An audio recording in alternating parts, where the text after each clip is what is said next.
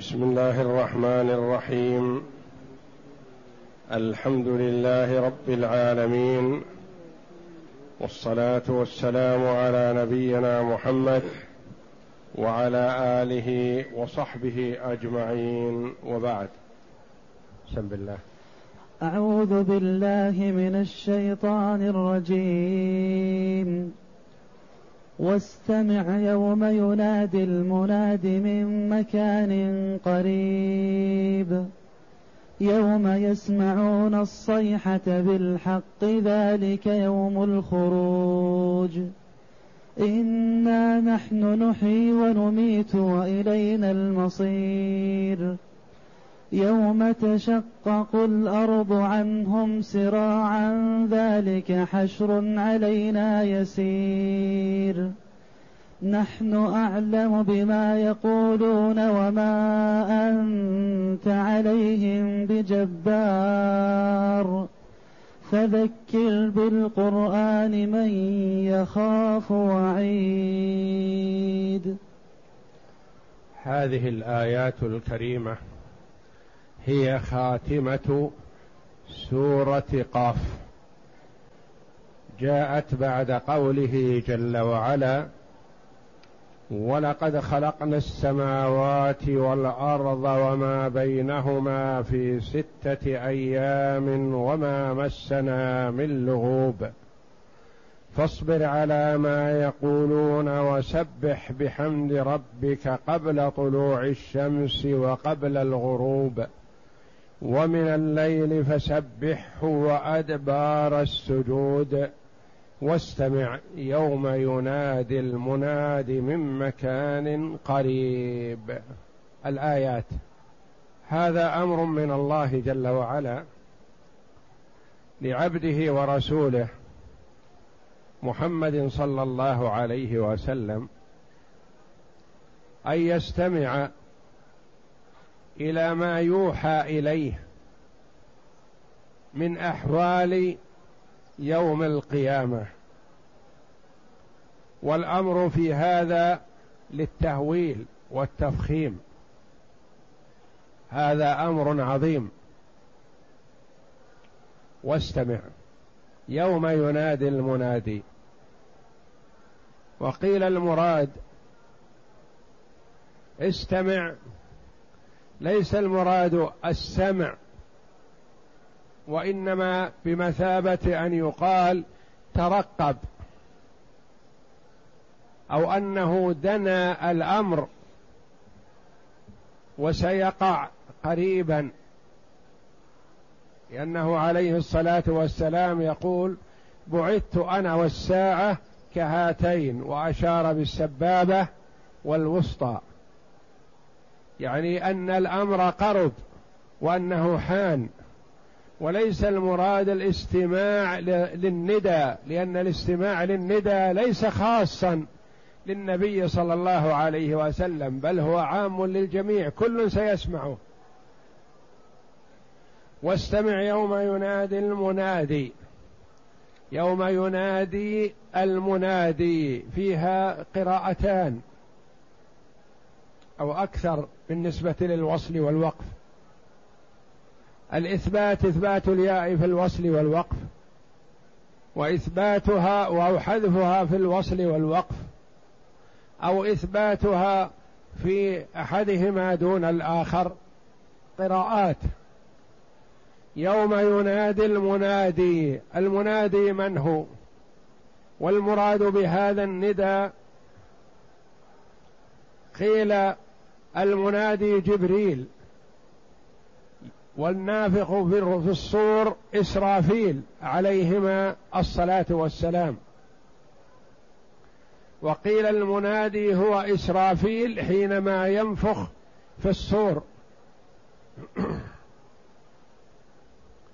وذلك أنه ينادي الناس هلموا إلى الحساب. ورد أنه يقول يا أيها الناس هلموا إلى الحساب. وقيل ينادي قائلا أيتها العظام البالية والأوصال المتقطعة واللحوم المتمزقة والشعور المتفرقة إن الله يأمركن أن تجتمعن لفصل القضاء.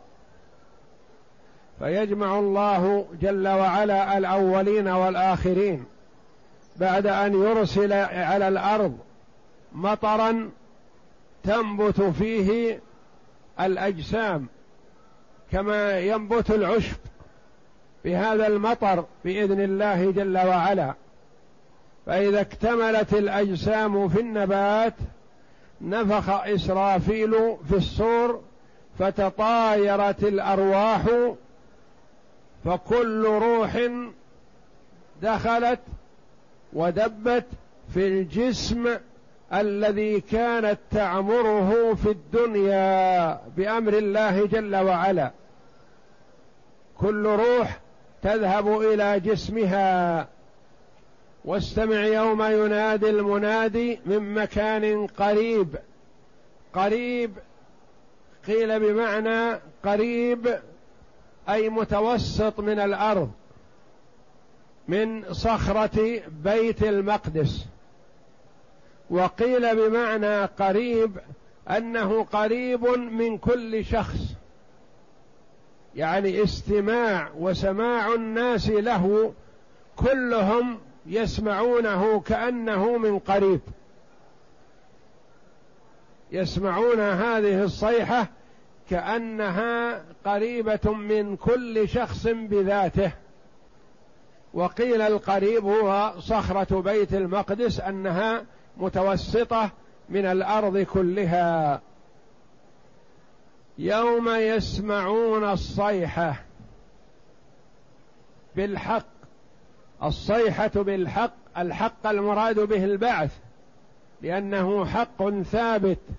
لا شك فيه والصيحة هذه صيحة البعث لأن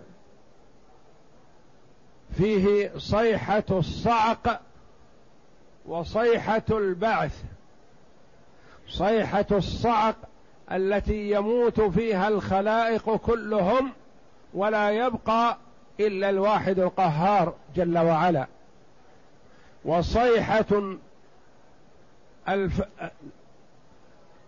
الحياة الصيحة الثانية يقوم الناس ويحيون من قبورهم. وقيل هي ثلاث صيحة الفزع يعني يفزع الناس ثم صيحة الصعق يصعق الناس فيموتوا ثم صيحة البعث الأخيرة. والمراد هنا بالصيحة هذه صيحة البعث لأنه يعقبها الحشر وجمع الناس إلى المحشر. يوم يسمعون الصيحة بالحق ذلك يوم الخروج. هي صيحة واحدة يفزع يقوم الناس كلهم ويحيون من قبورهم. ذلك أي هذا اليوم الذي فيه الصيحة يوم الخروج. يوم الخروج يوم البعث من القبور يخرجون. ويسمى يوم العيد بالنسبة للدنيا يوم الخروج. ويوم البعث يسمى يوم الخروج لأن الناس كلهم يخرجون من قبورهم إلى المحشر. ذلك يوم الخروج. إنا نحن نحيي ونميت. إنا نحن نحيي ونميت. الحياة والإماتة إلى الله جل وعلا وحده. لا يشاركه أحد في ذلك كائنا من كان. فهو الذي يحيي وهو الذي يميت. إنا نحن نحيي نحيي بالبعث. يبعث الناس فيحييهم جل وعلا. ونميت في الدنيا بعد الحياة الأولى الموت. وقدم الإحياء على الإماتة وإن كان الترتيب الزمني أولا الإماتة ثم الإحياء. أولا لأن الواو لا تقتضي الترتيب. وثانيا لأن المجال والحديث في هذه الحياة الحياة الآخرة فقدمها للاهتمام بها ولأنها المتحدث عنها لأجل أن يحسب لها المرء حسابا. إنا نحن نحيي في الآخرة ونميت في الدنيا وإلينا المصير المرجع إلى الله جل وعلا وحده لا شريك له. والنون وإلينا النون تكون للمعظم نفسه ولا أحد يستحق التعظيم كما يستحقه الله جل وعلا أو للمتكلم ومعه غيره. والمراد هنا التعظيم لله جل وعلا. وإلينا المصير المرجع والمآب فنجازي كل عامل بعمله. لا يظلم الله جل وعلا الخلق شيئا. وإنما كل يوفى ما يستحق. من قدم خيرا أعطي ثوابه ومن قدم غير ذلك نال عقابه إن لم يعفو الله جل وعلا عنه. يقول تعالى واستمع يا محمد يوم ينادي المناد من مكان قريب. قال قتادة قال كعب الأحبار يأمر الله تعالى ملكا أن ينادي على صخرة بيت المقدس أيتها العظام البالية والأوصال المتقطعة إن الله يأمركن أن تجتمعن لفصل القضاء. يوم يسمعون الصيحة بالحق يعني النفخة في الصور التي تأتي بالحق الذي كان أكثرهم فيه يمترون.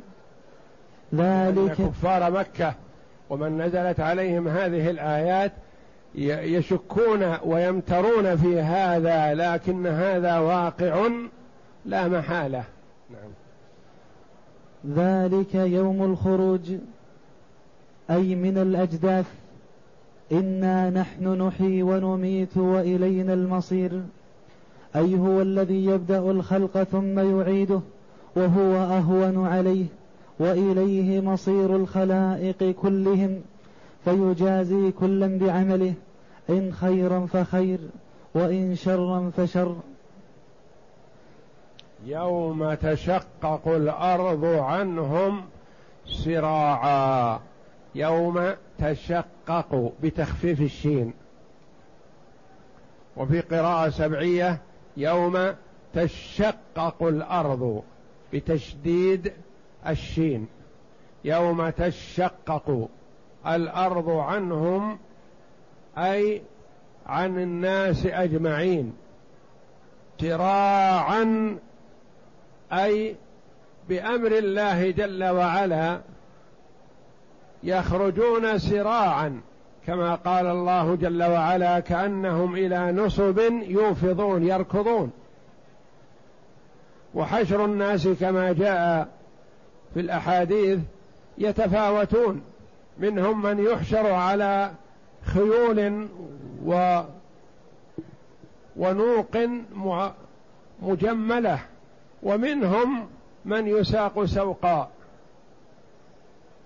يوم تشقق الأرض عنهم سراعا ذلك حشر علينا يسير. هذا الحشر والسوق إلى القيامة يسير على الله جل وعلا وتشقق الأرض يسير على الله جل وعلا. اولا لا يتخلف أحد في بطن الأرض بل كل ذات روح تخرج. بأمر الله جل وعلا. ثم الحشر كذلك سوق الناس يساقون. ولا ينفلت أحد منهم أو يشذ أو يشرد أو يميل أو الجانب وإنما كلهم يمشون إلى هدف واحد وهو إلى عرصات القيامة بأمر الله جل وعلا. ذلك حشر علينا يسير يعني البعث وجمع الناس وسوقهم ودفعهم إلى المحشر بسرعة يسير يعني سهل على الله جل وعلا. ذلك حشر علينا يسير. نعم. يوم تشقق الأرض عنهم سراعا. وذلك أن الله تعالى ينزل مطرا من السماء تنبت به أجساد الخلائق في قبورها كما ينبت الحب في الثرى بالماء فإذا تكاملت الأجساد أمر الله كما ينبت الزرع بهذه هذا المطر الذي ينزله الله من السماء لا ينبت العشب وإنما ينبت الخلق كلهم. بما في ذلك الحيوانات والطير وسائر الخلق. لأن الله جل وعلا يجمع الخلائق كلهم. كل ذوات الأرواح تجتمع. ثم البهائم يقتص لبعضها من بعض. ثم عند ذلك يقول الله جل وعلا لها كوني ترابا. فعند ذلك يقول الكافر يا ليتني كنت ترابا. كما ذكر الله ذلك في سورة النبأ سورة عما. فإذا تكاملت الأجساد أمر الله إسرافيل فينفخ في الصور إسرافيل الموكل بالنفخ في الصور وقد التقمه. نعم. وقد أودعت الأرواح في ثقب في الصور فإذا نفخ إسرافيل فيه خرجت الأرواح تتوهج بين السماء والأرض فيقول الله عز وجل وعزتي وجلالي لترجعن كل روح إلى الجسد الذي كانت تعمره فترجع كل روح إلى جسدها. جميع الأرواح في هذا الصور أرواح الآدميين وأرواح الجن وأرواح البهائم وسائر ذوات الأرواح. فتعوم بين السماء والأرض بعد نفخ إسرافيل في الصور فيقول الله جل وعلا لها هذه المقالة وعزتي وجلالي لترجعن كل روح إلى الجسد الذي كانت تعبره في الدنيا فتذهب كل روح إلى جسدها بإذن الله جل وعلا. فترجع كل روح إلى جسدها فتدب فيه كما يدب السم في اللديغ وتنشق الأرض عنهم. يعني تدخل فيه الحياة شيئا فشيئا. كما يدب السم في اللديغ يعني السم يدخل مع القرصة مثلا مع لدغة الحشرة أو العقرب أو الحية ثم ينتشر في الجسم. كذلك الروح بإذن الله تدخل فيه ثم تدب فيه فتنتشر فيه كله. وتنشق الأرض عنهم فيقومون إلى موقف الحساب مبادرين إلى أمر الله عز وجل مهطعين إلى الداعي يقول الكافرون هذا يوم عسر. وقال الله تعالى يوم يدعوكم فتستجيبون بحمده يعني هذا يوم القيامة. نعم. وتظنون إن لبثتم إلا قليلا. وفي صحيح مسلم عن أنس قال قال رسول الله صلى الله عليه وسلم أنا أول من تنشق عنه الأرض. هو أول من تنشق عنه الأرض عليه الصلاة والسلام كرامة له عند الله جل وعلا. نعم. ذلك حشر علينا يسير أي تلك إعادة سهلة علينا يسيرة لدينا. كما قال الله تعالى وما أمرنا إلا واحدة كلمح بالبصر. مثل لمح البصر والناس والخلائق قيام بإذن الله جل وعلا. وقال تعالى ما خلقكم ولا بعثكم إلا كنفس واحدة. بعث الخلائق كلهم كبعث نفس واحدة على الله جل وعلا لأن الله جل وعلا لا يعجزه شيء. الخلائق من أولهم إلى آخرهم إلى من خلق آدم إلى أن يرث الله الأرض ومن عليها كلهم بعثهم كنفس واحدة. إنما أمره إذا أراد شيئا أن يقول له كن فيكون. نعم. نحن أعلم بما يقولون. ثم إن الله جل وعلا عز رسوله صلى الله عليه وسلم وسلاه بقوله جل وعلا نحن أعلم بما يقولون. يعني لا يخفى علينا كلام كفار قريش المكذبين لك. نحن نسمعه ونعلمه. وسينالون جزاء تكذيبهم. نحن أعلم بما يقولون وما أنت عليهم بجبار. أنت يا محمد لا تستطيع أن تجبرهم على الإيمان. لست عليهم بمسلط. ما تستطيع وإنما أنت تدعو وتبلغ. وقد دعوت وبلغت. فحينئذ أديت ما عليك. وأما الجبر فأنت لا تستطيع أن تجبرهم. نحن أعلم بما يقولون وما أنت عليهم بجبار. لا تجبرهم على ما تريد منهم من الإيمان. ونحن على اطلاع وعلم وسمع وبصر مما يقولون ويفعلون. فذكر بالقرآن من يخاف وعيد. ذكر عظ وبين للناس وتوجه إلى من يخاف الوعيد ويرجو الوعد. أما من لا يخاف الوعيد ولا يصدق بالوعد فهذا لا فائدة فيه. فذكر بالقرآن من يخاف وعيد. ورد أن هذه الآية نزلت لما قال الصحابة رضي الله عنهم للنبي صلى الله عليه وسلم لو خوفتنا يا رسول الله. يعني ذكرت لنا شيئا مما أمامنا مما يخاف منه من أجل أن نستعد لذلك ونتأهب ونخاف عقاب الله. فأنزل الله جل وعلا فذكر بالقرآن من يخاف وعيد. أبلغ ما يذكر به ويخوف به ويبشر به هو القرآن العظيم الذي لا يأتيه الباطل من بين يديه ولا من خلفه تنزيل من حكيم حميد. نحن أعلم بما يقولون. أي نحن علمنا محيط بما يقول لك المشركون من التكذيب. فلا يهيدنك ذلك كقوله. ولقد نعلم أنه يضيق صدرك بما يقولون. فسبح بحمد ربك وكن من الساجدين. واعبد ربك حتى يأتيك اليقين. وما انت عليهم بجبار. اي ولست بالذي تجبر هؤلاء على الهدى؟ وليس ذلك مما كلفت به.